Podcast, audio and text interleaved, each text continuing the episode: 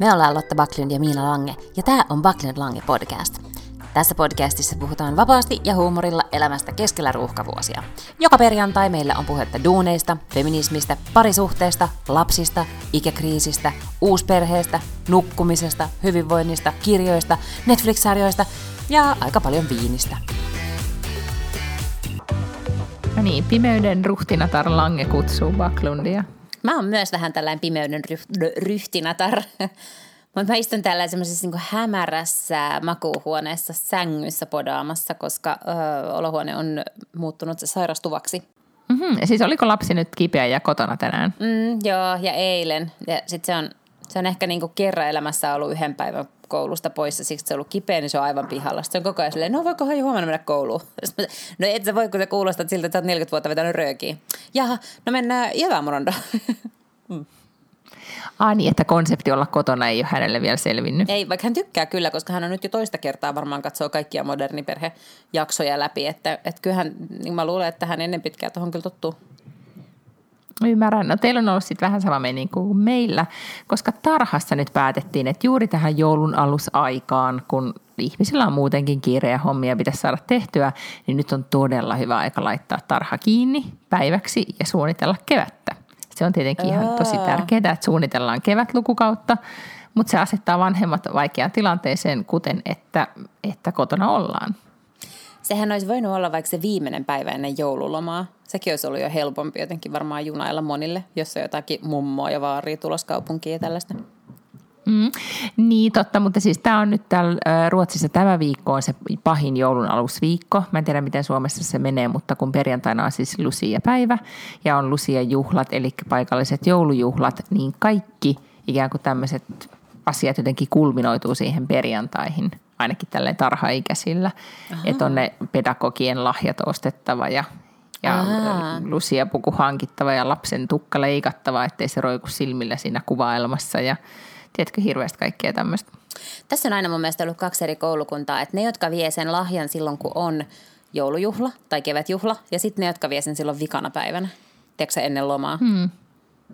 Totta, tässä on myös semmoinen koulukunta, että meillä ei olisi vaihtoehtoja, koska meidän aktiivinen vanhempainyhdistys kerää kaikilta sen kympin euroissa ja sitten hankkivat ne lahjat ja ne luovutetaan yhteistuumin näin lusiapäivänä. No siis luojan kiitos, meilläkin on nykyään joku tollainen viritys, että sen joku ihmeellinen tyyppi tekee, että mä vaan niin laitan rahaa tilille ja sitten niin box vaan ilmestyy joku mm. upea Nyt lahja. itse asiassa shout out kaikille niille vanhemmille, jotka tekee tätä. Mähän ilmoittauduin siihen vanhempaiyhdistykseen, koska mä niin halusin olla aktiivinen ja näin itseni haravoimassa siellä kumisaappaat jalassa tarhan pihalla. Ai niin kuin siihen liittyy Ei olennaisesti tapahtunut. tavallaan se outfit, se haravointi-outfit. Tietenkin, mutta Joo. myös, että saisi olla hengata niiden coolien leading kanssa.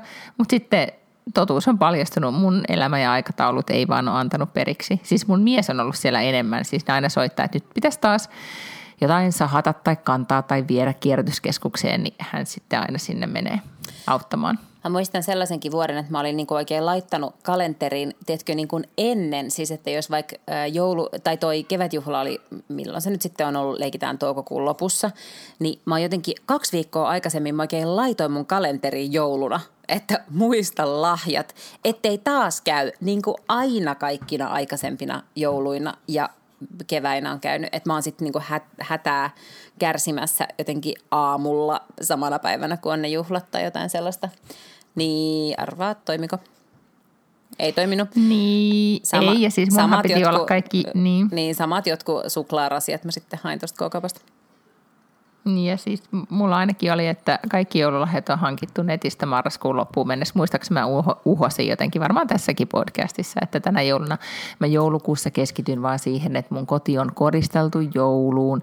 Me leivotaan pipareita ja lusia pullia ja nautitaan tästä ajasta, koska nyt on tullut, ootko huomannut, mä en tiedä onko se Instagram tehnyt meidän elämästä tämmöisen, että tosi monet hankkii joulukuusen, niin kuin mä kävin kävelyllä eilen, niin todella monella täällä oli jo himassansa – joulukuusi ja se on koristeltu, että jää aikaa nauttia, että se joulukuu on oikeasti tämmöinen niin kuin yhdessäolon ja hauskanpidon ja nautinnon kuukausi, eikä vaan se, että et, tiedätkö, valmistaudutaan siihen yhteen iltaan. Ja tätä mä oon sanonut ennenkin, että ruotsalaiset osaa tämän homman.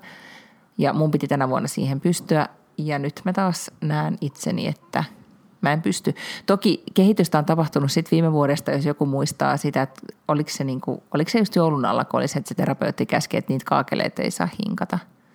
No, oot sä nyt Kun hinkannut? mulla oli muistaakseni, no en yhtään. Oho, En, no niin. Mä oon ihan täysin, siis mä oon aika cool nyt jopa.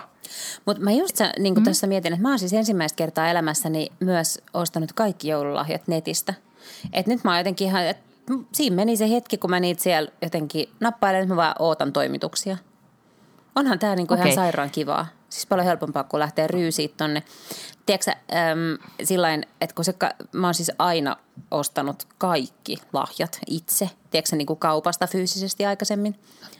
Niin onhan tämä nyt ihan sairaan paljon kivempaa, koska yleensä kun mä menen sinne kaupungille, niin mulla ei vielä ole sille kristallinkirkasta ajatusta, että mitä kenellekin Joo, se ostetaan. on ihan, ei, ei, ei, aivan hirveätä. Mm. Joo, ei saa niin tehdä. Mutta en mä muuten keksi, mun on pakko mennä sinne katsoa mitä on, että mä keksin jotain, mä itsestäni niitä keksin. Mm. Mutta nyt mä oon siis toiminut toisin ja tämä on paljon parempi tapa toimia. Niin, mä luulen, että aika moni on toiminut niin tänä vuonna. Joo. Mutta tota, ootas mä yritän, mi- miksi me alettiin puhua tästä joulusta? No kun joulu on tulossa, siksi. Niin, ja se on niin, niin aa, okei, mä ajattelin, että oliko meillä joku suurempi. En mä tiedä, oliko meillä joku suurempi. aiheesta. Niin, niin, kun niin, siis, niin, siis mä sanon, että mä oon pimeyden ruhtinatar, koska mä oon täällä todellakin täällä niin kuin pimeällä Liidingän saarella, missä sataa vettä kaatamalla. Mutta sehän on tavallaan, niin kuin, sä oot linnan kuningatar, sä et ole mikään pimeyden ruhtinatar. Voidaanko nyt kuitenkin puhua siitä tärkeimmästä Erittäin hyvä asiasta? aasinsilta. Mm, ihan tätä tässä niin kuin, hirveä, olin käsikirjoittanut melkein kuule, että näin sujuva siirtymä. Tän, mm. Voidaanko käydä nyt läpi, että mitä, mitä viime viikolla oikeastaan tapahtui? Tapahtui. Puhutaan siis sun itsenäisyyspäivän juhlista. Joo, ja äh, ei siis, nyt kuulosti vähän sieltä, että mitä viime viikolla oikein tapahtui. Niin kuin olisi tapahtunut jotain hyvin dramaattista. Ei siis tapahtunut mitään dramaattista, kaikki meni aivan suunnitelmien mukaan. Ja äh, Linnan juhlat oli siis ehkä niin kuin meni top kolmoseen mun hauskimmista illoista ikinä. Ei voi olla. No se on sen takia, kun sä et ole koskaan ollut naimisissa. Sä et ole Niin. koskaan mennyt hä- häihin. Mä, sä et ollut Mä oon ollut tosi, ei niin, mutta mä oon ollut monissa häissä ja siellä on aina ihan hirveätä, tai ei nyt ihan hirveätä, mutta ei siellä nyt ollenkaan ole yhtä hauskaa kuin linnanjuhlissa. Ja tätä, mä en edes usko, että mun omissa häissä olisi noin kivaa. Todellakaan. Niin, Hmm, Okei, okay, niin. no kerro alusta saakka nyt sitten kaikki, koska siis sähän todella sujuvasti päivittelit, laitot viestiin, nyt mennään täällä ja kahvi juodaan ja ollaan meikissä ja näin. Sitten sit oli alkudrinksut ja hirveä, sitten tuli sosiaalinen, mikä tämä nyt on, somehiljaisuus. No, No, mut se- Hirveän vähän tuli tietoa ja mä ymmärrän, että sä et pyörinyt siellä niinku känny kädessä, Niin. mutta mut Ja- silti oli vaikea tilanne meille, jotka, jotka oli ihan niinku, tiedätkö, pimennossa. Ymmärrän, Plus mähän missasin sun linnan niinku, sen itse hetken, kun sä kättelit, Ja, mikä oli aivan kauheata. Tätä, siis se osittain siis johtui siitä, että siellä ei oikeasti mikään vaan yhtäkkiä sit kulkenut, niin kuin mikään netti ei toiminut. Että mä olin kyllä postaamassa kuvaa ennen sitä kättelyä, että kun Ota, anteeksi, mun on pakko keskeyttää. Luuleeko, että presidentti on niinku blokannut sen vai oliko siellä niin paljon somettajia, että se verkko ei kestänyt? En mä tiedä. Mä luulen kyllä, että, että se varmaan riittää vaan siihen, että kaikki oli siellä samaan aikaan ja sitten siellä on kaikki mediat ja kaikki varmaan niin kuin kaistat. Tiedätkö, kun Yle ajaa suoraa lähetystä telkkariin ja maikkarinettiin ja iltasanomat ja hesarinettiin ja siellä oli varmaan vaan niin paljon kaikkea. Tiedätkö, että mä luulen, että se sen takia vaan jumitti sitten, että, että sieltä ei niin kuin se vaan surras ja surras joku, tiedätkö, some. Ja sitten siinä vaiheessa, kun äm, mä olin mennyt kättelemään, niin en mä sitten sen jälkeen enää edes kauheasti ehtinyt siellä sitten sometella menemään tai edes niin kuin oikein ottaa kuvia. Mä aina, välillä mä kerran siis onneksi muistin, että pyysin jotain tyyppiä ottaa kuvaa musta silleen, että se tanssilattia oli siinä ta- takana, että se näkyy, mutta mä muuten niin kuin unohdin ottaa kaikki valokuvat. Oli siis niin sulla kiva. oli niin hauskaa. Niin, Oliko kyllä. se vaan niinku klassisesti, että sä unohdit? Ja, ja. Mm. Okei, okay, no mutta verutetaan nyt kuitenkin siis ihan, mennään nyt leikitään sille, että Lotta on mennyt naimisiin, nyt Lotta kertoo koko sen päivän kulun, niin aloitetaan nyt siis siitä, että sä menit sinne meikkiin. Joo, menin meikkiin ja tukkaan ja sitten laitettiin tukka ja laitettiin meikki. Sitten mä menin kotiin ja No vähän enempi nyt detskuja, siis, koska se kampaus esimerkiksi oli tosi hieno. Että sä voit tolleen ohittaa tätä, kun mä oon kuitenkin nyt odottanut tätä briefiä. Mä en, me ei olla jaettu tätä niin kuin, mä ajattelin, niin kuin, että vaan mä venaan tähän podcastiin, että me voidaan jakaa tämä kaikki sun kokemus, niin okei.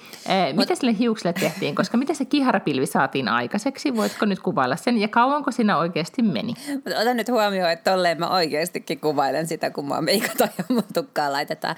No siis hänellä oli joku sellainen kiharin, jolla se teki jotain kiharoita ja sitten vaan se laitto 54 pinniä oli, sen mä laskin sitten seuraavana päivänä, kun mä purin sen kampauksen, että olihan sinne pinnei mennyt.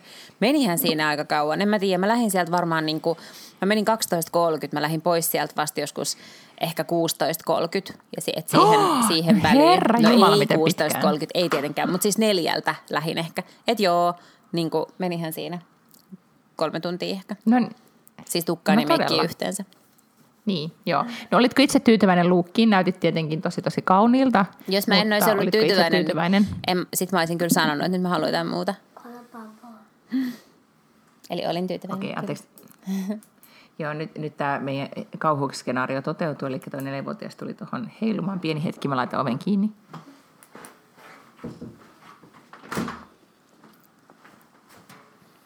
Alright, eli mm.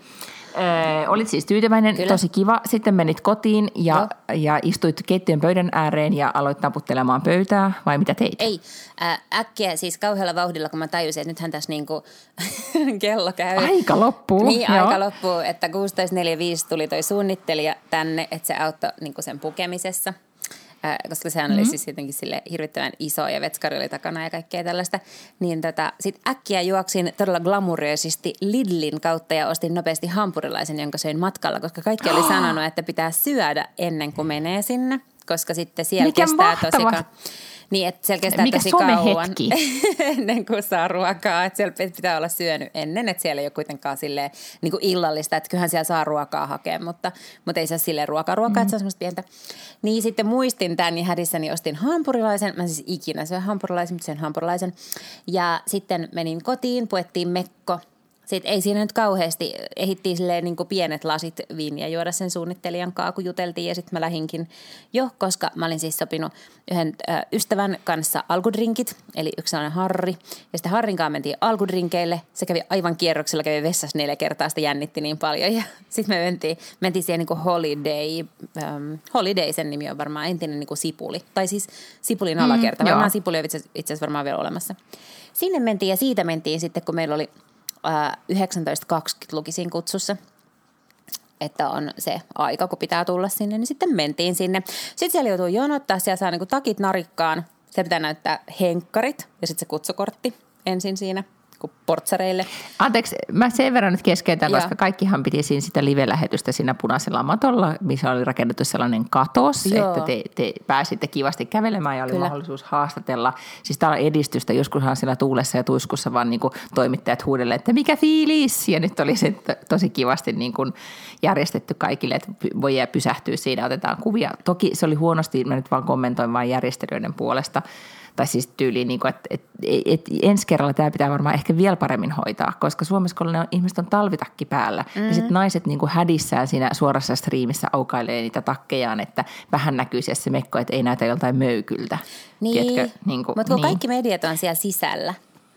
Niin No, mutta ne oli myös ulkona. Niin, niin mä tiedän, mutta ei mulla ainakaan mitään muuta, kun ne vaan sanoi, että voitko seistä kuvassa. Sitten mä seisoin kuvassa. Ei siellä niinku tarvinnut Aha. Okay. tehdä mitään, mm. mutta niin.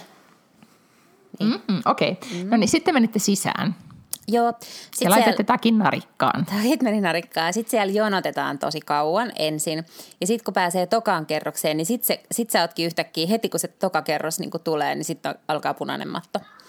Ja Ah, sit, alkoiko jännittää? Ää, ei. Sitten Yle hakee tota niin, niin noi ää, laput, kun pitää täyttää, että mikä titteli ja kaikkea tällaista. Mutta en mä usko, että ne ainakaan mulle. Mä olin kirjoittanut sinne jotain reipas ihminen ja media-alan ammattilainen ja Audiovisual Producers Finlandin puheenjohtaja, mutta mä en tiedä, että mä luulen, että ne ei sanonut mitään näistä.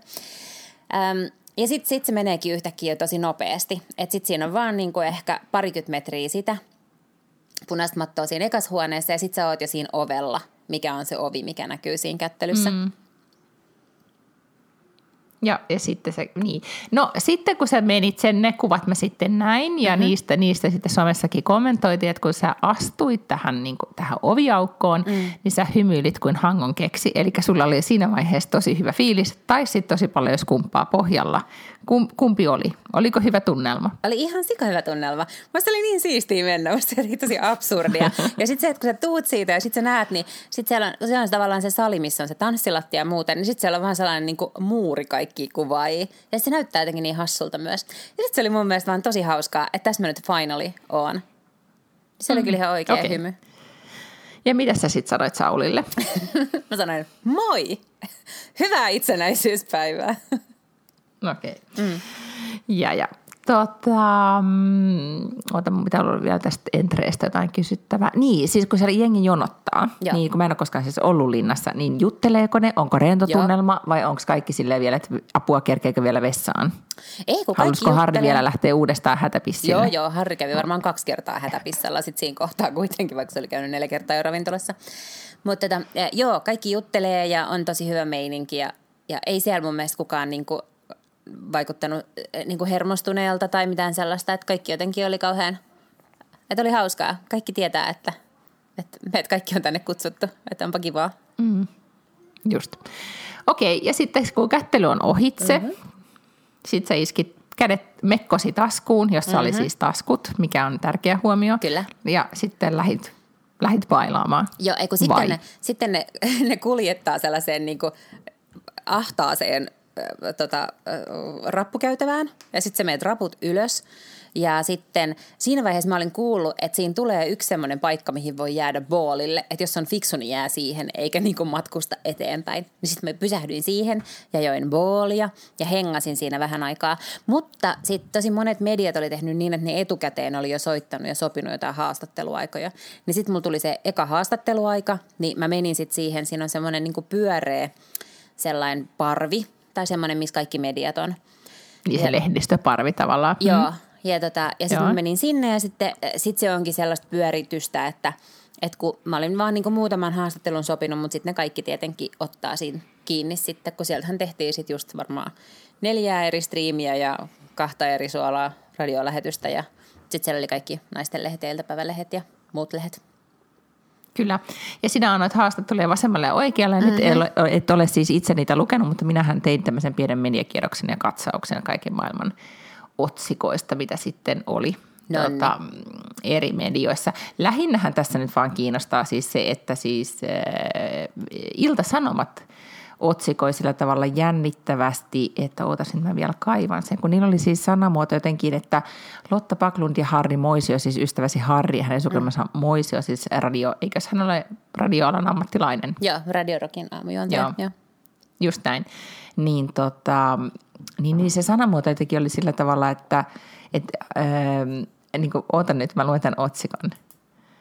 Lotta Paklund ja Harmoisia tekivät yhteisen sopimuksen, kun linnan kutsut kilahtivat postiluukusta. Ja sitten otetaan otsikko jatkuu, varoivat visusti antamasta väärää vaikutelmaa. Ja sitten kun tuon lukee tämän otsikon, niin tuli vähän semmoinen olla, hmm, mikä tämä vaikutelma on?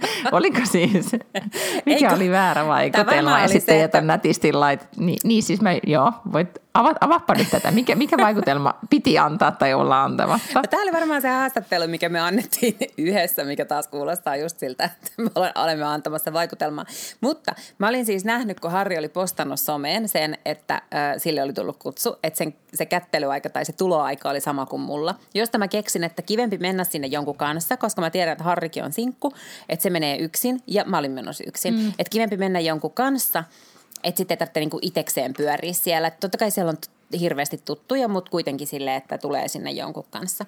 Mutta sitten me puhuttiin siitä, että me ei voida tulla peräjälkeen, koska sitten niin kun harjaantumattomalle silmälle, joka ei seuraa meidän kahden somea silmäkovana, se tietenkin näyttää siltä, että me tullaan sinne pariskuntana. Ja sitten alkaa se sellainen, että seurusteletteko te. Ja meistä niin kuin huolestutta, mm. huolestuttavinta meistä oli siinä se, että joku luulee, että että me ei olla saatu omuja kutsuja. Että tiedätkö, jompikumpi on avekkina, koska se olisi niin kuin pahinta mahdollista, mitä ihminen voisi luulla. Että sä oot avekkina, Aha, etkä, niin kuin, oli siis etkä omilla niin kuin, meriteillä. Mm. Niin sen takia Just me sovittiin, joo. että kun me tullaan, niin me siis niin kuin jätettiin ihmisiä sinne meidän väliin. Että meillä oli varmaan viisi minuuttia eroa, kun me tultiin sinne kättelyyn, että me ei tulla e- ollenkaan peräjälkeen. I see, I see. Okay. Tämä Sitten oli se meidän tämä oli yhteinen sopimus. Tosi taitavasti tehty. Niin. Mm. Hyvä, hyvä. Okei, no mutta nämä oli hauskoja nämä vaan nämä otsikot. Ja sittenhän Jaa. kyllähän tota, äh, Harri Moisiosti myös sanottiin, että oliko hän niinku linnan kuumin sinkku. En tiedä, mitä susta sanottiin sitten tarkemmin, mutta En tiedä. Mä joo, en ole siis lukenut mitään otsikoita tai katsonut mitään tota, lehtiä tai mitään sellaisia. Jotenkin oli semmoinen, että kun okay. se oli vaan niin hauskaa, mm. niin sit, ja sitten se mediaosuus oli jotenkin niin pieni osa. Että se oli vähän sellainen, tiedätkö, kun sä kutsui kaiken näköisiin paikkoihin, ja sitten sä tiedät, että tavallaan sen kutsun ikään kuin vaihtarina, niin sun pitää antaa jollekin eri palstoille niitä juttuja. Tiedätkö, mulle tulee semmoisia, mm. niin että tuut tänne, niin sitten sä saat goodiebagin ja sitten öö, niin kuin tänne tapahtumaan. Ja sitten sä saat sen goodiebagin, mutta se tarkoittaa, että sun pitää sitten kaikille lehille kertoa, niin, totta kai, mitä niin, sulle an- kuuluu. Niin, kyllä, joo. Mm. Niin mä jotenkin ajattelen, että se on vähän sellainen vaihtari. Aivan, no joo, totta. Öm, okei, no mutta yhtä kaikki siis äh, paljasta nyt jotakin sieltä, mitä sitten itse siellä bileissä. Miksi siellä oli niin kivaa? Nyt sä oot sanonut koko ajan, että tämä oli hirveän kivaa, mutta niin kuin, miksi siellä oli sitten kivaa? Oliko siellä vaan niin paljon tuttuja? Oliko puoli hyvää? Tanssitko paljon? Kyllä Harri, kaikki. Harrin kanssa tanssit, luin lehdestä, Ai mitä jaa. muuta. no siis joo, äh, siellä on tosi paljon niitä huoneita. Kun mä olin, niin kun joku oli sanonut, että sittenhän siellä on oikeasti, että siellä on tosi kuuma ja siellä on tosi ahdasta. Ja sitten siellä joutuu venaa ihan sikana niin kuin ennen kuin se kättely on loppu.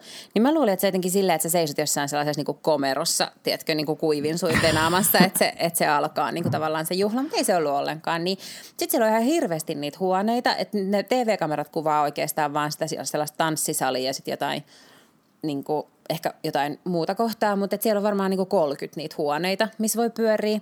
Ja jos on eri musiikkia, joka paikassa oli ruokaa, joka paikassa oli juomaa.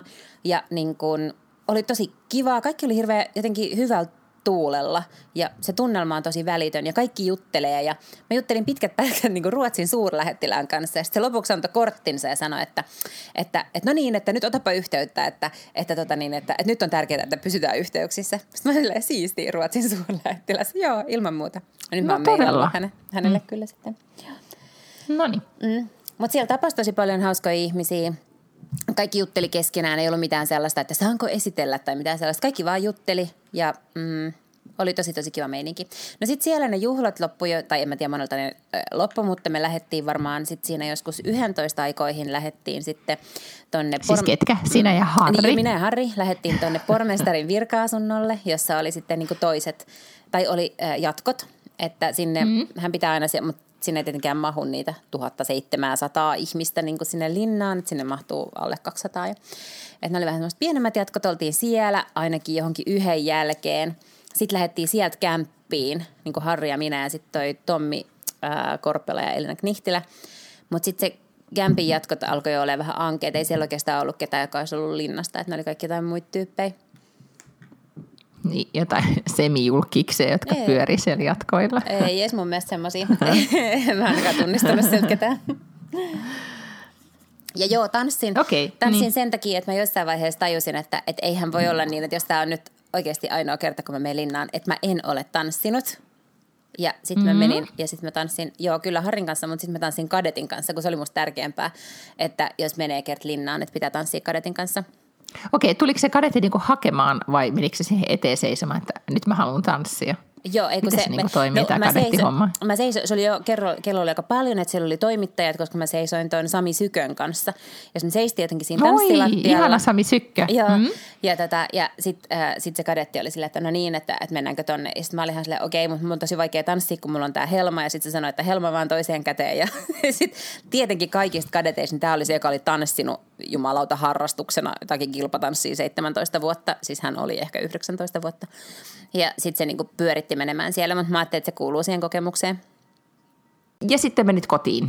Menitkö Mäkkärin kautta vai, vai kebabin kautta vai ihan En. vaan kotiin? En itse asiassa minkään kautta, että ihan menin suoraan kotiin osittain niin kuin sen, tai mitenkä osittain, siis sen mekon vuoksi. Mä yleensä, mulla on tapana siis kävellä kotiin baarista. Niin mä olin niin kävelin, kävelin siitä kämpin ovesta ulos ja mä olin silleen, että no ehkä mä nyt en tällä kertaa kävele, koska mä ymmärsin, että se mm. helma olisi ravassa. jos mä olisin kävellyt, Totta. vaan ihan sitten menin taksilla siitä suoraan. Mm. Ja tälle illalle annat siis 11 pistettä kymmenestä Joo, kyllä. Mutta tiedätkö mitä? Ehkä just sen takia, että kun se oli semmoinen ehkä niin kuin once in a lifetime, että sitten jos olisi joku kansanedustaja tai mikä suurlähettiläs tai rovasti tai en mä tiedä ketä nämä on, ketkä sinne joka vuosi kutsutaan, niin en mä tiedä, olisiko tämä sitten ollut. Tai olisi varmasti ollut just siisti niin kuin se eka kerta, mutta että, että onko se niille sitten joka vuosi niin siistiä, niin varmaan ei. Niin, riippuu vähän ja sitten varmaan ehkä, että just, että missä seurueessa on ihmiset, hän sen juhlan tekee klassisesti, mm. että jos on kiva porukka ja on niin kuin hyvä meininki ja näin, niin, niin mikä ettei, sitten sit on varmaan hauskaa joka vuosi. Niin, Mutta jos sinne olla. menee vaan sitten nurkkaan seisomaan, niin voi olla apaattisempaa. Totta. Vai niin? No, mutta nyt se on sitten ohi. Ja mitä tapahtuu Mekolle? Menikö se jo pesuun? Onko Ei, se kaapissa roikkumassa? Se on Odottaako ka- se? Mm. Se on kaapissa roikkumassa. Ja nyt mä ajattelin, että mun pitäisi ehkä, kun No ainoat semmoiset pukujuhlat, mitkä on nyt tiedossa, niin on tammikuussa Venlagaala. Mutta eihän mä tammikuussa voi laittaa heti samaa mekkoa, mikä mulla on ollut linnanjuhlissa. Niin mä ajattelin, että, että nyt olisi tärkeää mun saada joku semmoinen homma, missä pääsee ulkomaille gaaloihin. Koska ne ei ole nähnyt sitä pukua. Mm-hmm, totta, niin. okei. Okay. Tai sit, niin. Joo, tästähän me puhuttiin, että voisiko se vaan alkaa laittelemaan niitä pyyntöjä eri puolille. Niin, kyllä. Mm. Olen niin kuin, käytettävissä gaalaa. ja kunniavieraaksi. Tai juhlapuhujaksi. Niin. Tai ihan miten vaan. Ja, ihan mikä tahansa homma. Mm. Mutta hei, n- nyt okei, siirrytäänkö sitten sujuvasti? Nyt mä oon harjoitellut tämmöistä sujuvaa siirtymää, niin Joo. voidaan siirtyä seuraavaan aiheeseen sujuvasti. Jos sä oot nyt kaiken sanonut jo Linnan juhlista, ootko? On, oon sanonut. Mm. Hyvä. Kiitos tästä raportista. Kuulijamme kiittävät.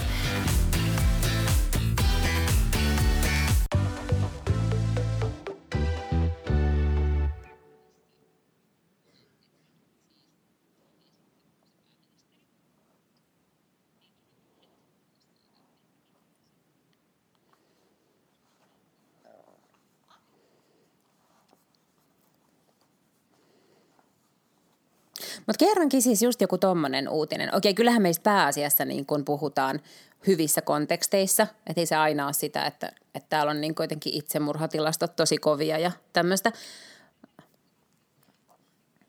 Nimenomaan. Kyllä.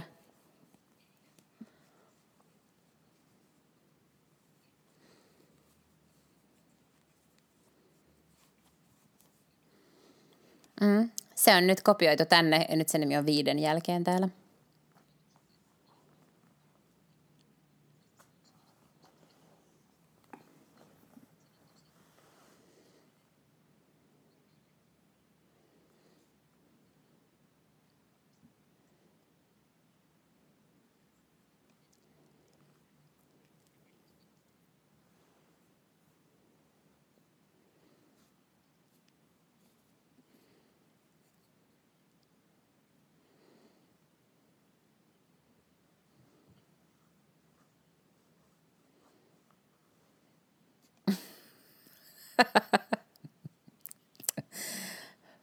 ja.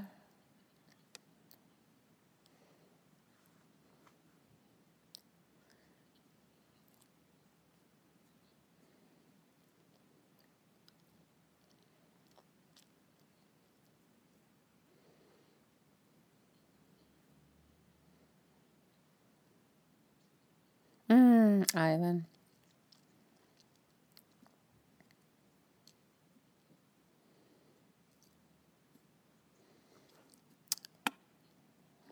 Kyllä. Uu, sinne. Jo, Mekko. Joo. Niin, mutta ensi vuonna.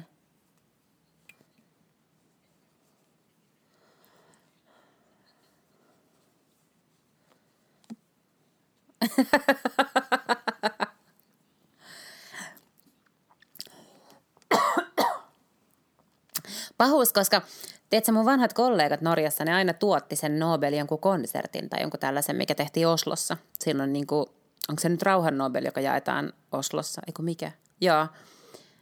Mm.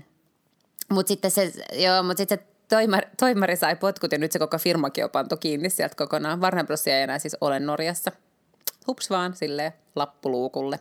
Mutta siis mun piti kertoa siis tästä eh, viiden jälkeen, tämä juttuhan alkoi siis siitä, että viiden jälkeen ohjelmassa eilen erikseen vielä siis puhuttiin tästä, että no niin, nyt Suomella on siis naispääministeri ja itse asiassa vielä nuori sellainen ja on, oli oikein maailmanennätys nuori pääministeri ja se herätti siinä sitten paljon keskustelua, mutta myös se, että Ruotsi on nyt ainoa pohjoismaiden maa, nyt mä en ole tätä niin kuin fakta tarkistanut, Aa. mutta että jolla ei ole naispääministeriä, vaan, vaan täällä on Stefan Löfven, Stefan Löfven joka on tämmöinen niin Antti Rinnemäinen niin on, niin on. AY-jyrä, niin kuin punakka, pönäkkä mies, joka on niin ikään kuin old school, eikä yhtään niin kuin, että nyt ruotsalaiset on kateellisia sille, että suomalaisilla on nyt niin kuin, tiedätkö, magee maa brändi mm-hmm. niin kuin tasa-arvomeininki ministeri ja heille ei nyt ole. Ne oli hyvin niin kuin jotenkin silleen, että mitäs tämä tämmöinen meininki on. Ihan oikein, kerrankin näin päin. Mm, kerrankin näin päin, joo todella, että tässä oli oikein niin kuin tuli semmoinen suoristin selkääni siinä ruokaa laittaessa nyt, että minä olen Suomesta. On. Joo, joo, musta on ihan sairaan siistiä. Siis luulisin, että alkaa niin kuin asioitkin tapahtumaan. Mä toivon niin. Sitten mm. mun mielestä oli mahtavaa, että esimerkiksi tämmöiset kaikki niin kuin, no nyt mä en saa päähän yhtäkään, mutta kaiken maailman tämmöiset niin kuin feministisaitit ja, ja niin kuin eri media, mitä näitä on näitä tämmöisiä Woman Within ja mm-hmm. niin kuin, tämmöisiä niin kuin naisten, no no, erilaisia saitteja, etenkin Instassa, niin kaikki hehkutti jenkkiläiset etenkin niin sitä, että et wow, että onko se olemassa joku semmoinen naisten tämmöinen, mikä ihme sen nimi on, The Wing, joka on siis tämmöinen niin naisten V-work, eli vaan naisille tarkoitettu työtila, Ah, okay. palvelu, tai tiedätkö, yeah. niin kuin naisten klubi-tyyppinen juttu, missä voit siis vuokrata pöytää ja, yeah. tai niin kuin tuota, näin, niin siellä on kaikki heidän kokoushuoneet nimetty erilaisten niin kuin naisasiataistelijoiden mukaan, niin sitten heti ehdotettiin, että nyt Sanalle pitää saada tänne oma, Huone. oma, huo, niin kuin oma nimetty tila, koska se on niin, niin tota, tärkeä juttu. Toivottavasti se puhuu hyvin englantia. Mä en ole koskaan kuullut, mutta se olisi jotenkin niin makeeta, tiedätkö, että että se lähtisi täältä jonnekin maailmalle ja paitsi, että se on niin nuoria kaunis, vähän ikävästi sanottu, mutta siis kuitenkin on näyttävän näköinen ja tälleen näin, että sitten se olisi vielä jotenkin ihan silleen huippuhyvä puhumaan englanniksi. Totta, sitten hän oli mahtava Päivi Aittokoski, kun taitaa nyt olla siis tämä valtion, nyt se taas korjaamaan, mutta siis valtio... Öö, siis valtioneuvoston neuvoston toi viestintäjohtaja. Lehdistö, mm. Niin, viestintäjohtaja, joo. Niin hän antoi siis, tai kertoi, että nyt oli tullut siis satoja niin kuin haastattelupyyntöjä niin kuin Aa, maailman niin kuin kärkimedioita myöten. Joo, että kaikki haluaa nyt osansa sitten tästä, Siisti. tästä ihmennaisesta. Niin sekin oli, että oli niin kuin aivan poikkeuksellinen tilanne kuulemma. Ja nyt pitää, kun mainitaan niin kuin Aittokosken nimi, niin nythän meidän pitää kyllä kertoa. Siis se, olemme seuranneet tässä puolitoista vuotta, vai mitenköhän kauan tässä nyt on mennyt Alma Median toimitusjohtajaa ja meidän henkilöstöjohtajaa epäiltiin siis työsyrjinnästä mm-hmm. työhaastattelussa, kun Aamulehden päätoimittajan paikkaa täytettiin. Ja, ja silloin, niin kun, mitä se oli Suomen Kuvalehdessä, Aitokoska kertoi, että tilanne oli kysynyt epäasiallisia kysymyksiä liittyen hänen perhetilanteeseen tai kommentoinut jotenkin, että pienen lapsen äiti ei voi olla erossa lapsestaan. lapsestaan. Niin, mm, koska näin. hänellä oli, oliko se kahdeksanvuotias lapsi vai kymmenenvuotias lapsi. Ja sitten mm-hmm. ajatus oli, että, että tietenkin aamulehti on Tampereella ja he olivat Helsingistä ja lapsi jatkaa koulunkäyntiä Helsingissä ja sitten ää, asuu niin kuin hänen miehensä, eli siis tämän lapsen isä asuu. He olivat siis niin kuin kaikki perhettä, mutta tämä Päivi kävisi asumassa sitten niin viikot Tampereella. Mitä oli tilanteen mielestä jotenkin dramaattista lapsen kehitykselle. Joo, ja sitten oliko nyt niin, että se meni sen lehtihaastattelun takia sitten ihan siis tutkintaan? Että siinä ei Aittokoskikaan ollut mitenkään aktiivinen. Mä en nyt muista. No yhtä kaikki. Se meni siis syyteharkintaan, sitten se meni syyttäjälle ja sitten se tuli oikeudenkäynti ja, ja sitten oikeudenkäynnistä tuli viime viikolla, kun tuli vapauttava tuomio. Ja. No, mikä se sanoo? Onko se vapauttava tuomio? Joo, niin, että todettiin, että tai, ei ollut tapahtunut syrjintää. Niin tämä nyt merkittäkää pöytäkirjaan, koska olemme niin. tätä keissiä seuranneet, että mm. mitä, mitä sinä sitten lopulta tapahtui. Hän on siis pelkästään mulkku, ei rikollinen. No ei, se oli vähän ikävästi. se oli vähän ikävästi sanottu, mutta, että, että totta kai, mutta onhan hän niin kuin jollakin ainakin vähän kapeakatseinen, jos hän on ajatellut, että nainen ei voi täyttää sitä työpaikkaa, ellei hänen perheensäkin muuta sinne Tampereelle. Kyllä jo, este nyt on, mä nyt en osaa yhtään sanoa, että mitkä nyt on, niin kuin, en ole nyt tähän keissiin tai ylipäätään siihen, että miten, mitkä nyt tässä työsyrjintä, mitä olisi pitänyt olla sitten näyttää toteen, että se olisi oikeasti aidosti sitten. Koska onhan se vähän tämmöinen sana sana vastaan tilanne, että toinen sanoo, että kysymys on ammattitaidosta ja toinen sanoo, että tässä on ihan muut asiat. Mm. Ja aikas täyslaidallinenhan kyllä siellä, kun miettii sitten sitä, että miten tota, miten, kyllähän tuommoisessa tilanteessa on aika henkilöön menevää ammattitaitoa käsittelevää keskustelua tai niin kuin argumentaatio mennään. Ei se, mm. se ei ole varmaan kyllä ollut kenellekään kiva, mutta ei, ei niin päivillä. No, no mutta yhtä kaikki, se keissi on nyt siis taputeltu. On. No, saanko mä nyt sitten kysyä sitten tämän, että itkitkö sinä, kun Roksette Maria kuoli? Apa, kuulostaa jotenkin monsterilta, jos mä en ole itkenyt. No et sä yleensä, näissäkin, nyt me ollaan kaksi vuotta puhuttu, sä et ikinä itke, kun joku kuolee, joten tässä on ihan niin kuin, ei tässä on aivan niin, niin kuin, Kyllä kai nyt hy- joskus itkettää. Enkö mä mukaan no ikinä? No, nyt ei tu- no. no ketä nyt on tässä kyllä kahden vuoden aikana kuollut, niin en, en mä nyt edes muista. Siis mä nyt vaan muistan sen Lil Babsi, joka kuoli silloin vuosi sitten ja sehän nyt mä ymmärrän, että suomalaista se ei liikuta niin, lainkaan. ei ollut niin läheinen mulle. Mm. Mutta siis joo, en, en itkenyt, vaikka on totta kai on aina surullista, kun ihmiset lähtee ennen aikojaan. Mutta mitä, se, mitä Roxette merkitsi sulle? Mer, merkitsi se muuta kuin jotain soundtrackia? Ei, siis, siis itse asiassa Roxettehan... Lapsuuden soundtrackia. Niin, Roxettehan on itse asiassa mun ikäisille niin aivan sille olennainen soundtrack sinne johonkin alaasteen diskoihin. Ja, ja tota, varmaan niinku just alaaste ja ehkä joku ihan niinku eka toka vuosi yläastetta, mutta ei kauheasti. Niin joo, niin on mm. ollut just tää The Look ja Joyride ja sitten niillä oli se Slovari, Must Have Been Love – Mm. Ja se on täytyy, siis mä eilen kyllä niin, niin kyllähän, siis totta kai kun sitten ne vielä itketti siinä viiden jälkeen lähetyksessä, kun kaikki mm. muisteli ja kyynää niin, silmässä kyllä. oli. Ja, ja nämä ruotsalaiset on niin hyviä tämmöisessä kansallisessa surussa, kun pitää niin kuin heruttaa, niin ne kyllä sitten heruttaa. Ja ne on niin tunteella mukana ja juontajakin niin kuin, tiedätkö, itkee, kun muistelee, niin. Teinivuo- niin, muistelee teinivuosia. Koska mä luulen, että kun mä katsoin mun somekuplaa, jossa on vähän mm. sua vanhempia, niin, niin kyllä tosi monelle ja etenkin naisille se oli kova paikka, että kyllä moni päivitti, että, että nyt kyllä vähän itkettää ihan yeah. sen takia, että oikeastaan siihen tulee just se sama, semmoinen niin jotenkin sävy, että, että, tai se, ollaan puhuttu ennenkin, lapsuuden sankarit ovat poissa mm. tai jollain tavalla, niin, että joku niin. Niin kuin, että se lähtee, tai joku semmoinen, joka aina ajattelee, että on olemassa, niin sitten sitten ei enää olekaan. Mm. Ja mulle siis Roksette oli ehkä, mä nyt ollut niin intsuna sit silleen musiikista muuta kuin, että sitä tuli vaan just, se liittyi niihin, tai mä luulen, että Roksette monelle muullekin oli se juttu, että se liittyi niin tiiviisti semmoisiin merkittäviin varhaisnuoruuden tai nuor, niin kuin, no, nuoruuden hetkiin, siis mm. siis semmoisiin niin kuin just – kaikilla oli Iltalehti keräskin vielä lukijoilta kokemuksia, että mitä Roksette tai sen kappaleet olisi ole merkinnyt, niin sieltä kaikki tilit, että ensisuudelma ja ensi sitä Aivan. ja ensi tätä. Ja tiedätkö, niin kaikki mahdolliset on käyty Rokseten tahtiin. Ja kyllä mä muistan, kun mä oon ollut onko mä ollut Seiskalla, kun mm. me ollaan menty katsomaan mun parhaan ystävän kanssa Pretty Woman eh, elokuvateatteriin.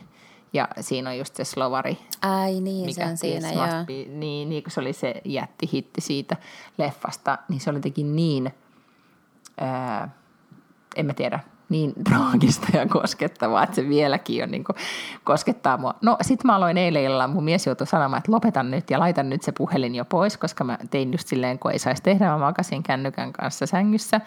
Ja kun olin ensin niin kuin Spotifysta vähän kuuntelin Roxettea, sitten tuli mieleen, että hmm, että missä kohtaa se siinä niin kuin leffassa, että mitä siinä tapahtuukaan siinä niin kuin leffassa. Ja sitten mä katsoin semmoisen niin kuin leff, niin kuin tämän Pretty Woman sen kohtauksen, Aa, missä joo. sitä oli. Sitten mä katsoin, päädyin katsomaan sen musiikkivideo, mikä oli siitä tehty, mikä oli jotenkin niin liikuttavan kasari, ysäri, as, alku. Niin kuin, no, semmoinen matskon, niin kuin, mitä, mitä silloin tehtiin, niin ne on mm. niin sulosia siinä naivuudessa Kyllä. ja kuinka hita, hita, kaikki menee niin hitaasti ja tyhmempäkin lukija tai, tai katsoja tai juo, mitä tässä nyt tapahtuu. Ja se on jotenkin niin, ah, kaikki oli niin helppoa. Ja niin tota, sitten mä katsoin sen. Ja sitten kun YouTube alkaa, YouTube tajuaa, että ahaa, toi on nyt fiiliksissä, mm-hmm. nyt tungetaan sille Top Gunin, tiedätkö se, mikä se Top Gun biisi nyt ikinä onkaan, Joo. Berliinin biisi. Joo. Joo, sen ne tunki siihen ja sitten olikin yhtäkkiä Dirty Dancingin loppukohtaus ja mä katsoin sitä ja itkin jo sit sillekin siinä. Tietysti. Että, niin, ja Joo. sitten kun mä tajusin, että hyvän aikaa, että Patrick Swayze on kuollut ja, ja Whitney Niin. Houston on kuollut, koska sitten oli Bodyguardinkin loppukohtaus, mikä piti katsoa. Että yhtäkkiä niin sitten mä tilitin tässä aamulla, että kaikki on kuollut. Että niin. Whitney on kuollut ja, ja toikin on kuollut ja sitten ja sit Michael Jackson, vaikka siitä ei enää saisi puhua mitään mm. hyvää, mutta sekin on kuollut. Niin tota, Totta. mm, et se, it, sitähän se, no sit mun mies toki totesi, että hirveän moni on myös elossa. Niin. Mikä Mä oli en- mun mielestä hyvä pointti, että on meillä on esimerkiksi sellaisia heavy-jyriä, jotka ei ikään kuin Niin, kato, kun mä meinasin just sanoa, mm. että, että lohduttaako sua yhtään se, että kukaan niistä ei kuitenkaan ole kuollut vanhuuteen. Siis tavallaan, että me ei olla sen ikäisiä, että meidän niin kuin idolit Se kuolee siksi, että on niin vanhoja, vaan niillä on ollut tiedätkö, erilaisia syöpiä ja, ja heroiniriippuvuuksia ja tällaisia, tiedätkö, että, että, että se, se ei sitten ole kuitenkaan vielä se ikä. Me ei olla niin vanhoja. Niin, Eikö just näin? Niin, ja sitten mä aina mietin, että Paul McCartney, joka on äitini teini-idoli, niin mm. elää ja porskuttaa edelleen. Aivan. Että ihan, niin kuin, ihan hyvin tässä vielä pullatunnissa. Ja Mutta kaikki ne muutkin, eikö Ringo Starr ja George Harrisonkin on hengissä vielä? Ja who Ei, kun knows? George Harrison kuoli. George Ai, Harrison kuoli. Ai, mm. No, mutta hei, Ni- toi John Lennonkin voisi Mm. olla aivan hyvin hengissä, jos ei joku olisi sitä ampunut. Se on totta, se on Mm. totta. Ö, mutta oli hauska, ö, joku kerta, kun oli Rod Stewartin keikka, taisi ottaa Tukholmassa viime keväänä, ja mä vaan harkitsin, mä vähän, tai edelleenkin, musta se on niin kuin jotenkin vaan cool, vaikka mä en ole ikinä kuunnellut sen musiikkia, tiedätkö, silleen niin kuin, että eh, niin kuin fanittanut hulluna, Joo, mutta joo. se on vaan jotenkin niin kuin, mm, cool. No, mutta siis oli täällä Klubenissa oli vissiin konsertti vai mikä, millä ihmeen arenalla se ikinä olikaan, mutta joku päivitti Facebookiin, että, että nyt tää, tänne yleisö tulee niinku rollaattorilla. Että tiedätkö, että siellä on kuitenkin sit, sitä niinku yleisössä on Kyllä, sitä kyllä. Niinku porukkaa, mm-hmm. joka ei enää pysty kunnolla liikkumaan, mutta, Totta. mutta hän vielä siellä pysyy lavalla ja laulaa Hei, ihan täysiä. mäkin päädyin äh, YouTube-kaninkoloon, kun nyt on Islannissa on, on kova myrsky. Ja sitten mä näin jossain uutissivustolla sellaisen videon, joka oli ihan siis puoli minuuttia, vaan jostain sellaisesta, niin kuin, mä en tiedä, se niin merivartion vene tai jotain. Mutta siis siellähän on joku tällainen niin 33 metrin sekunnissa tai 120 kilometriä tunnissa niin kuin ne tuulet tällä hetkellä siellä Islannin ympärillä. Että siellä ei mikään lento ei nouse eikä laskeudu, koska mm-hmm. kaikki on vaan niin kuin seis mm-hmm. Islannissa. Niin, tota, niin sitten siinä videossa näkee, kun se merivartioston vene menee sieltä, eikö se siis mielettömissä aalloissa ne lyö päälle ja sitten niitä naurattaa hirveästi niitä tyyppejä, vaikka se on ihan sellainen, tiedätkö, että tulee fyysisiä oireita, kun katsoo semmoista, niin kuin sille adrenaliini nousee, kun sä näet sellaisen niin kuin jättimäisen vesimuurin nousevan vaan niin kuin, ja lyö sen a, tota, veneen päälle. Niin sit, Ahaa. mä oon siis aikaisemminkin kat- Nauraako se niinku paniikissa vai silleen vaan niinku, ei, kun ne vaan nauraa, että huh, huh, että onpas kova merenkäynti. Niin, sitten mä oon siis tällaisia katsonut ennenkin, mutta nyt mä rupesin oikein silleen, että niin erikseen katsomaan, niin Ships in Horrible Storms. Mä oon niitä kattonut. Ne on kyllä No kun, niin kuin mulla Instas aina välillä tulee niitä sellaisia, mutta nyt mä niin katsoin sellaisia Näikö sen, näikö se sen, mikä oli siellä, jo, näikö se sen, mikä on etelä, hyvän toivo, ei hyvän toivon kun mikä on Etelä-Amerikan kärjessä, siellä kun lähdetään Antarktikselle, kun siellä on se niin kuin Chilen, niin kuin, tiedätkö, kärjessä, mm-hmm. siellä on joku semmoinen reitti, joka on ihan niin kuin, googlappa sen laivat, koska uh. siellä, on, siellä on semmoinen joku, että on niin kuin, menty Antarkti- Antarktiselle, vaan tultu takaisin tämän vuoden, kuitenkin aika iso laiva. Ja se joutuu siis niin, että se ajelehtii siellä, että sitten menee sähköt ja kaikkea. Ja siellä näytetään niin, kuin, siis niin järkyttävää kamaa sieltä sisältä, mm-hmm. ettei, ettei mitään rajaa. Mutta Mut sitten mä- ne on kaikki siis siis mä- hurjimpia, kun mm. ne on sellaisia rigattuja kameroita, että sä näet tavallaan sieltä komentosillalta. Ja sitten sä näet, tiedätkö, kun se semmoinen niinku valtava laiva, siis lähtee sellaisessa niinku 45 asteen kenossa alas ja sitten taas ylös. Ja se on ihan hullua. Okei, tota, voitko sanoa, millä, mun kannattaa hakea nyt sitten vielä? Ships in horrible storms. Tämähän on jo, heti ne, ne tuleekin itketä, täältä mutta ne näin. nostaa vähän sykettä.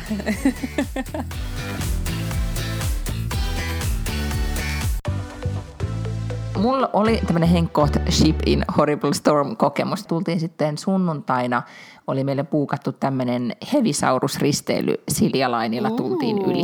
Mm. Wow. Meillä oli siis eh, kaksi äitiä ja yksi viisivuotias ja yksi nelivuotias tällä Hevisaurus-risteilyllä ja nyt sitten lapsestani on tullut Hevisaurus musiikin fani. ystävä. Ihanaa. Niin, niin, totta kai. Ja, hän on, ja tämä paljastui, että Hevisaurus-musiikki, joka on selkeästi hyvin suosittua Suomessa, Joo. niin siitä mä en tiedä, onko siitä tehty joku tämmöinen franchising tänne Ruotsiin, mutta löytyi siis Spotifysta ihan ruotsiksikin Joo. tätä, tätä Hei, samaa nyt mä kamaa. asiassa muistankin, että, se, että siinä oli joku tällainen niin kuin formaattiviritys, taisi olla, joo. Ja sitten hei, mun mielestä ne on No se- tehnyt elokuvan. Sehän voi olla Okei, niin se- sitä- Valtterille hauskaa ja- katsoa Suomen opetusta. Niin, no, koska tämä heti meni tämä niinku Suomen opetus ihan mönkään, koska mieheni löysi tämän ruotsinkielisen hevisauruksen. Ää. Ja, ja sitten tota, mieheni nauroi, että mikään ei voi olla näin suomalaisempaa kuin että opettaa tämmöistä niin sukkahousuheviä lapsille. Mutta yhtä kaikki tämä hevisaurusristeily oli oikein kiva sillä tavalla, että oli 300 lasta siellä laivalla. Mm-hmm. Ja, ja voit sitten kuvitella, että minkälainen tunnelma siitä syntyy. Mm-hmm. Että vaikka laiva on iso, niin, niin kyllä sitten ne lapset yllättäen aika paljon meteliä saa aikaiseksi. Jep. Mutta oli oikein kiva konsertti ja lähdettiin sitten sieltä aika ajoissa, mentiin nukkumaan ja tota, no, ei tietenkään ne sitten lapset nukahtaneet, koska kuten viisivuotias il- ilmoitti, niin minä pursuan jännitystä. Oo, niin, ihanaa. No onhan siinä, kato tax-free-karkit ja hevisaurukset ja muut, niin yritän itse nukkua sitten siinä. Mm. halo, halo, joo nyt toimii. Niin, eli kaikki se sokerihuumala ja muu siinä päällä. No yhtä kaikki, no niin, yhtä kaikki, lapset mm. nukahtivat. Kaikki oli hyvin. Ku, ja e, istuimme sitten siinä hämärässä hytissä ja, ja söimme sipsejä ja suklaata ja, ja tuota, teimme kasvonaamiota ja kävimme nukkumaan. Mutta sitten kuitenkin olikin niin, että tuuli. Ja, ja sitten oltiin kahdeksannella, kahdeksannella kannella ja eikä nyt siellä nyt niin se hirveän hyvin tuntunut, mutta kyllä se sitten alkoi, kun mitä tuossa Helsinki välillähän ei olla, siis ei päädytä niin kuin Ahvenanmaalle välillä tai mitään, vaan niin kuin posotetaan menemään sitä aikaista avomerta. Ja siellä kyllä ne aallot oli sitten niin kuin, tutkin merivartiosta vai mikä ihme niin kuin merisääsivuja siellä. Ja, ja että oli niin kuin 4-6 metrisiä aaltoja sanottiin, että on. Ja kyllä se, no se tuntui, se tuntui kyllä ja, ja sitten meitä jännitti, vaikka me miten luettiin kaiken maailman, että, mm. että sitten, min- sitten Estonian niin turvallisuus on parantunut ja kaikkea mahdollista, mutta se se tunne tosi vaan, korkea? kun, kun se tiedätkö, laiva menee just silleen, kun alkaa nousta sen aallon päälle ja sä tiedät, että kohta se rysähtää, niin hyvin epämiellyttävä. Eikä me sitten nukuttu kauhean hyvin sillä, sitten sillä paluulennolla. Mä yritin kaiken maailman rauhoittavia Niin. podcasteja kuunnella, niin kuin Oprah-podcasteja, missä Oprahin unettava ääni olisi tai Ää. jotain muuta, mutta ei sitä aina välillä heräsin tai havahduin On. siihen, että tärähteli. Ja sitten seuraavana päivänä oltiin aamupalalla, niin tuli joulupukki, kun siellä pyöri joulupukki sitä aina näitä lapsia tervehtimässä ja yritti mm. rauhoitella niitä, niin joulupukki tuli sitten siinä juttelemaan meille ja, ja muillekin äideille, jotka hyvin väsyneinä istui pöydissä ja se ei johtunut siitä, että et hevisaurus olisi ollut niin rankka, Aha. vaan se, että aika monissa muissakin hyteissä oli vissiin sitten valvottu. Lapset oli siis tosi energisiä ja nukkuneet hyvin. Niin joulupukki siinä sitten kertomaan, että niin, että viime yönä todellakin siis tuulee, että, että, että korkeimmillaan aallot oli 10 metriä. Jesus Christ, koska mä muistan silloin, kun mä oon aikoinaan ollut töissä ää, siinä laivafirmassa, jolla oli Helsingin ja Tallinnan välissä laivoi, niin nehän ei kulkenut, jos oli myrsky. Ja myrsky oli siis 15 metriä sekunnista tuulta tai kolmen metrin aallot. Eli kolme metriä on tuossa niin Suomenlahdella jo myrsky, jolloin ei pysty niin kuin tietyt laivat matkustamaan, niin mieti 10 metriä. Niin ja sitten mä mietin, että liiottelikohan se joulupukki sitä, olikohan se niin kuin pari metriä kuitenkin, koska 10 metriä kuulostaa tosi korkealta. Mutta sitten voihan se olla, että ne tätä, taas niin kuin noin isossa laivassa, niin se on vähän sama kuin olisi kolme metriä pienemmässä. Niin, en tiedä. Niin. No yhtä kaikki, niin siis tämä vähän jäin miettimään, että silloin vuosi sitten, kun oli, äh, kun oli se megamyrsky, muistaakseni silloin uutena vuotena, kun me jäätiin saareen ja, ja tota, huussi kaatui ja sähköt meni ja, ja kaikkea mahdollista, niin silloinhan oli... En, mutta tämä kuulostaa hauskalta, että huussi kaatu. No niin, no, se, se ei ollut. Ja puitakin kaatui ja kaikkea kaatui.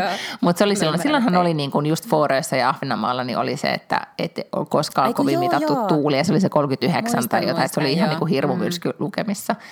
Että sitten aina vaan tajuu, että kuinka tota, että miten sitten jossain niin kuin valtamerellä tulee sitten, mistä ne tulee No ne niin. seinän kokoiset aallot. No, mm. mutta siis suosittelen Ships in Horrible Storms. Ja suos- suosittelen risteilymatkustamista, nyt oli, se oli taas niin kuin, onhan se aina elämys siellä käydä sitten niin kuin silloin tiedä, tällöin. No, ihan mm. hirveitä mm.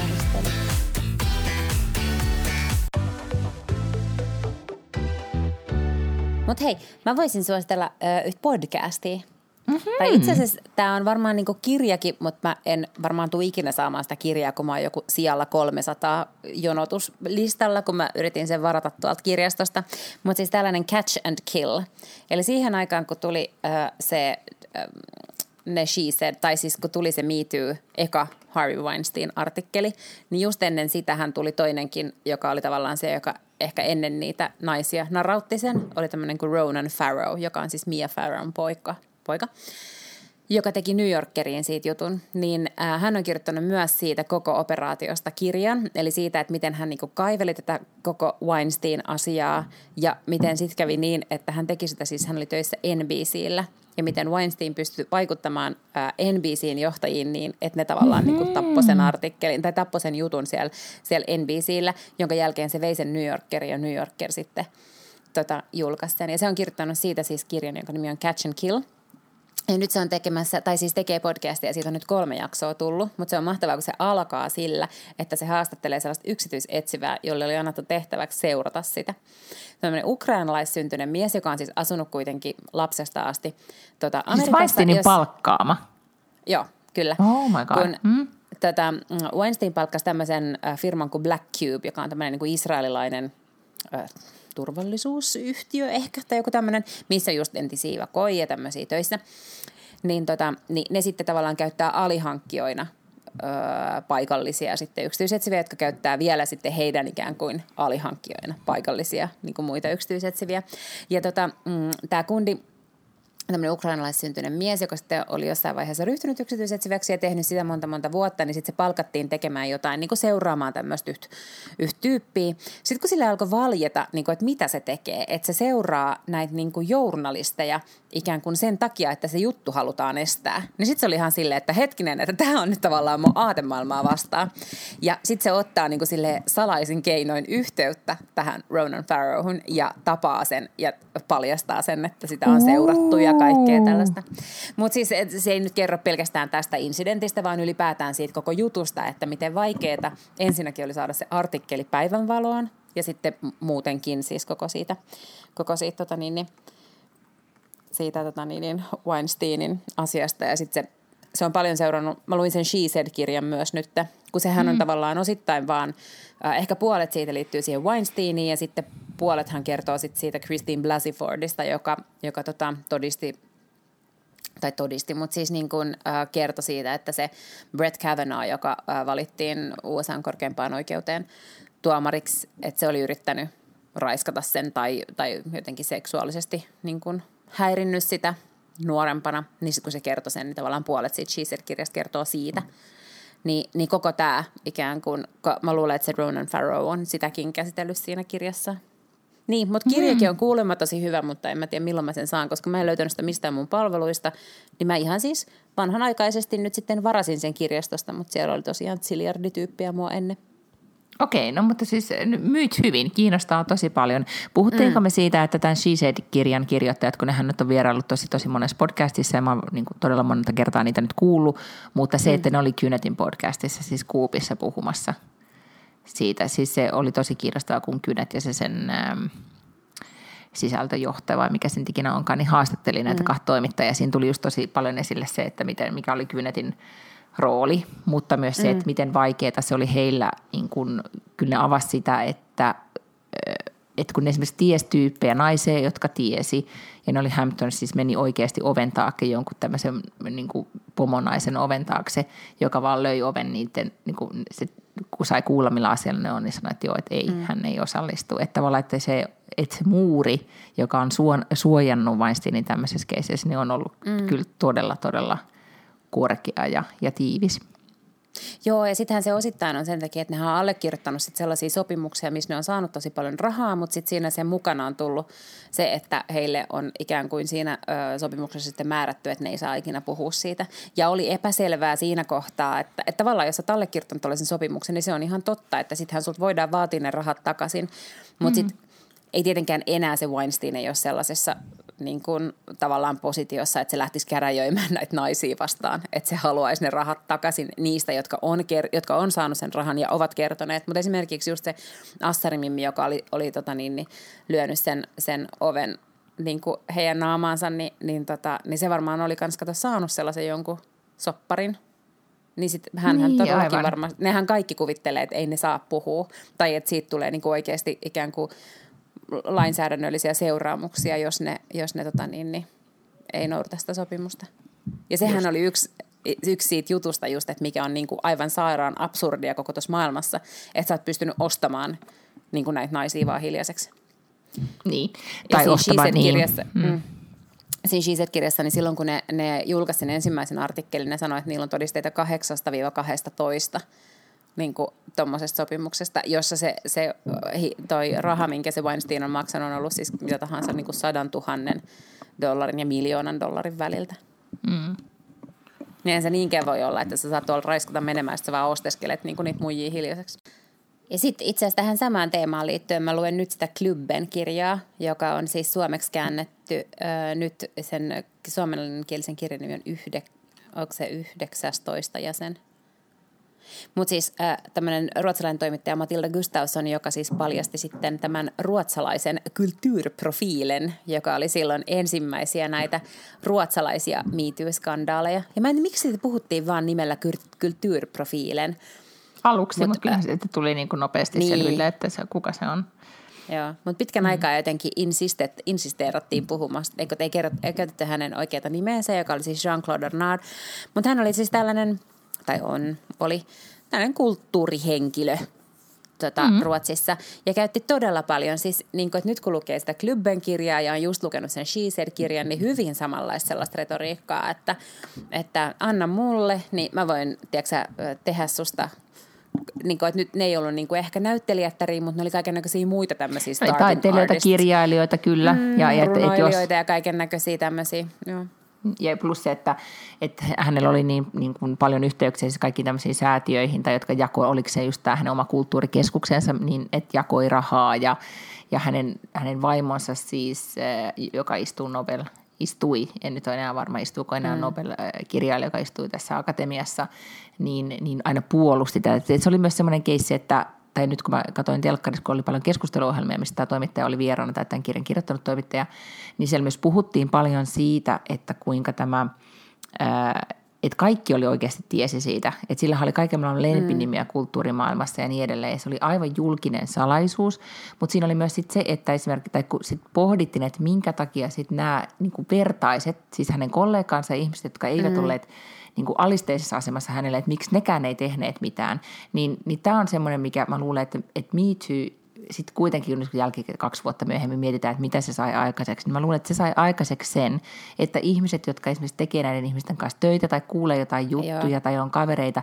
että niiden silmät aukeaa silleen, että hei, että, että jos se on mun mielestä, niin kuin, että, nehän, että ne naureskelee silleen, että no onpa nyt se vähän, niin kuin, tiedätkö, vähän noloa käytöstä mm. vanhemmalta mieheltä tommonen, että ne suhtautuu siihen niin, eikä niin, että herra Jumala, tämä on vakavaa, tästä tämä voi olla jotakin sellaista, että se oikeasti käyttää asemansa väärin tai niin edelleen, että se – se mä luulen, että on yksi tärkeä seuraus, mutta miitoista kun puhutaan, niin nythän kävi niin, että Ruotsissa oli useampia tämmöisiä keissejä nyt, niin kuin missä on nimiä paljastettiin ja naiset tuli esille siitä, että kertoivat, mitä heille on tapahtunut ja tehty.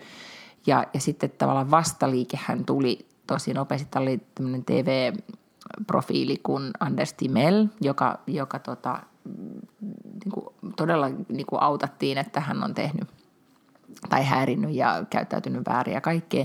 Nyt mm. sanotaan, että kerrotaan, että hänelle todennäköisesti joudutaan maksamaan satoja, niin kuin siis valtaisen määrä korvauksia TV-yhtiö, joka irtisanoi yeah. hänet väärin perustuen. Ja sitten äh, Aftobladetin toimittaja Fredrik Virtasta vastaanhan yksi tämmöinen äh, toimittaja ja feministihahmo, nainen, äh, Sissi Wallin, niin auttaisi hänet, että, että hän oli raiskannut tämän niin kuin heidän, kun he oli niin kuin nuorempia toimittajia. Ja siitä tuli sitten, ja sitten Aftobladet irtisanoi tämän henkilön, tai siitä tuli tosi iso juttu. Ja sitten tuli mm. Fredrik Virtanen, kuitenkin nosti oikeudenkäynnin jostain kunnianloukkauksesta, mikä sekin oli. Sitten tuli nyt tuomio, ja se oli ehdollinen vankeus, niin, kuin, niin ehdollista vankeutta tyyli, että siinä on joku sellainen, että se ei voi enää niin kuin tästä mm. keisistä sanoa sanaakaan, tai se tyyli joutuu vankilaan.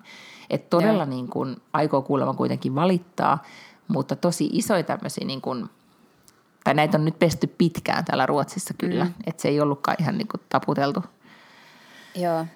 täysin. Ja siis samoin hän kävi täällä Suomessa silloin ensimmäinen ikään kuin tuollainen, mikä tuli, oli Tomi Metsäketo, joka sitten sai lähöt tähdet tähdet ohjelmasta niin kuin kesken kauden ja kaikkea. Ja sitten se käräjillä todettiin, että, että ei ollut, ei pitänyt mm. paikkaansa ne, ne tota syytökset, mitä. Mutta mun täytyy siitä Jean-Claude Tai sanotaanko näin, mm. Niin, tämä, niin. Niin, että oikeasti mä, mä kyllä sanon näin nyt kaiken uhallakin se, että, että ne syytökset, ei, ne ei kestä, että oikeudessa prosessissa ne ei kestäneet. Mutta ehkä näissä on just monesti se haaste, että, että mun on Mut, tosi, tosi niin. vaikea kuvitella, että, että ihan, että ne tulisi aivan tyhjästäkään kaikki. Ää, joo, mutta mun mielestä niin. ne, eikö ne nyt ollut just nimenomaan, että hän oli keksinyt ne jutut ja laittanut ne Facebookiin? No se varmaan olikin jo, siitä siihen, siitä ei mitenkään niin kuin just mm. tähän yksittäisen lähinnä niin kuin yleisesti, kun niin kuin, niin kyllä, tavallaan nämä on monesti niin kuin, niin kuin nyt kai, aika monet tämmöiset on niin kuin sana, sana vastaan keissejä. Okei, mitä vielä oli Arnoldista sanottavaa? Niin, tästä äh, Jean-Claude Arnaudista, että siis sehän niin kuin straight up siis raiskas niitä naisia ihan niin kuin, että, mm. että jos tota, jos Harvey Weinstein niin kuin en mä sano, että, että on niin kuin pahempia ja vähemmän pahoja rikoksia, mutta että, että siis sehän niin kuin ihan useampi niistä naisista kertoo, että, että se jotenkin huijaa ne luoksensa yöksi ja sitten ne herää siihen, että se on jo penetroitunut heihin. Että siis eihän se mm. Harvey Weinstein niin kuin ihan ton tyyppisiä aina sitten tehnyt. Ja sitten toisekseen, mitä yksi toinen nainen kertoi siinä kirjastani on, että, että se tota, tavallaan niin kuin alisti sen ihan kokonaan se maksoi sen vuokran ja sitten se jotenkin niin kuin ahdisti sen sellaiseen tilanteeseen, että sillä oli ihan sellainen olo, tiiäksä, että, se, niin kuin, että se Jean-Claude päättää, milloin se syö ja mitä se syö ja missä se saa käydä ja mitä mm. se saa tehdä. Että sitten siitä tuli ihan sellainen niin kuin reppana ja, ja sitten hän oli kuullut, että on tapana, että, että Jean-Claude kierrättää näitä naisiansa. Että sillä on muita tällaisia niin kuin tavallaan kulttuuri persoona ystäviä, joille se sitten ikään kuin, niin kuin kierrättää näitä tyttöystäviä eteenpäin. Että se oli, että sit se vaan sanoi, että se oli jossain vaiheessa hänen niin kuin ainoa toivo, että hän, se oli jotenkin sanoi, että hän ei halunnut enää elää, ja sitten niin kuin ainoa vaan, mitä hän toivoi oli, että ehkä hän jossain vaiheessa hänet testamentataan niin kuin jollekin sen kaverille, että sitten siellä on jotenkin helpompi olla.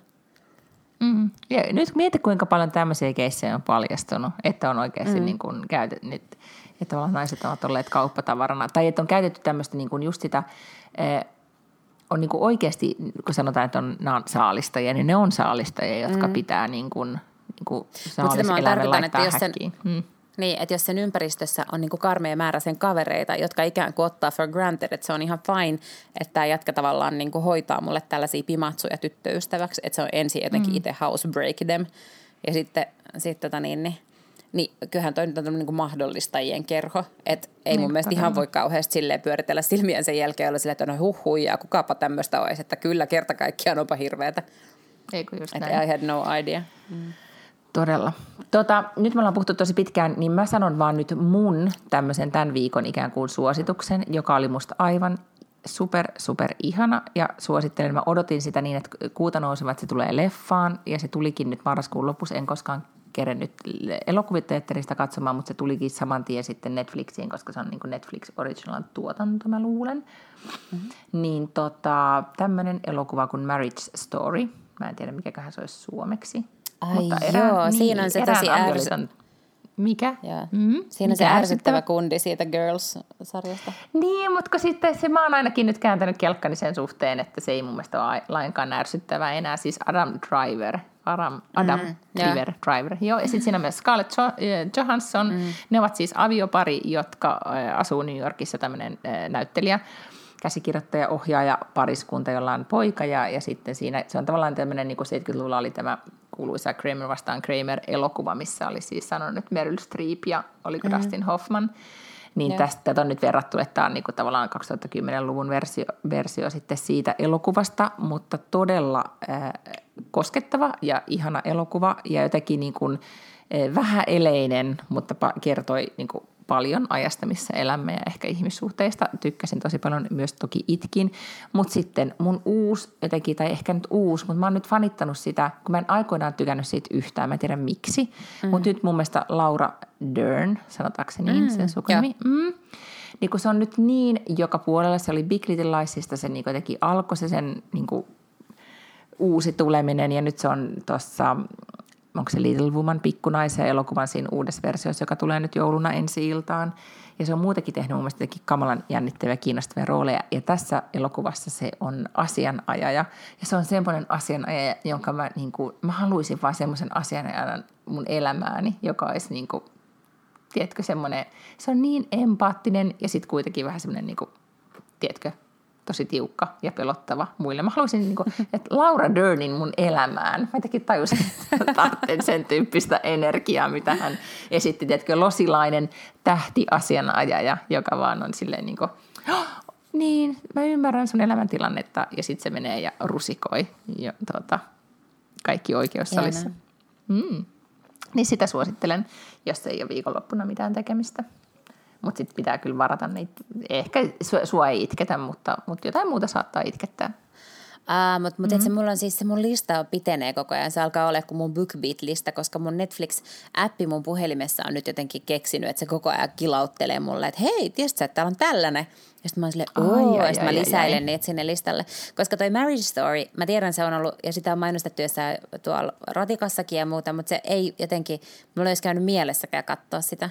Siis eikä mulla mm-hmm. ehkä vielä, vieläkään käy mielessä. Okei, okay, mutta, no, mutta ne, mä luulen, että ne, niin. niin mm. ne kuvat, mitä siitä on, niin näyttääkin vähän ankeita. Mun mielestä niin olisi pitänyt miettiä sitä thumbnail-asiaa vähän enemmän.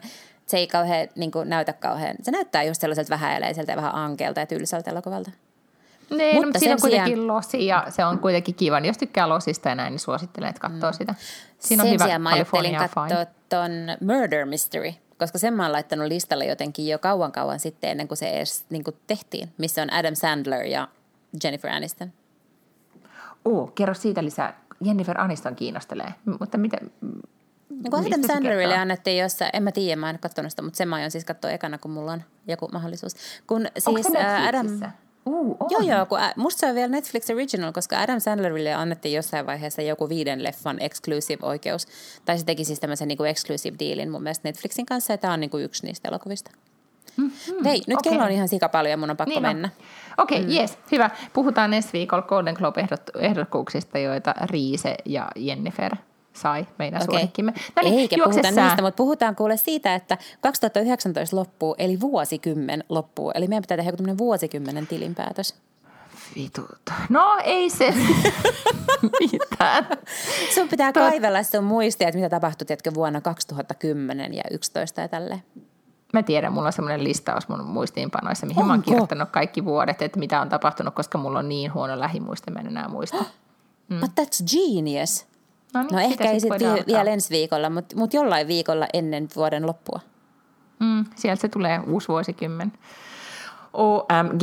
No niin, mutta juoksessani mäkin vapautan lapsen ja. hoitajan ja sitten tota, alkaakin jo viiden jälkeen iltapäivän lähetys, jota siirryn tässä sujuvasti katsomaan ja lämmittämään kalapuikkoja. Hyvä. Ihanaa viikonloppua kaikille, kun se sitten alkaa ja muistakaa juoda klökiä, koska nyt on, nyt on sen aika. Vi ses! Mm, vi ses, hej då! Bye bye!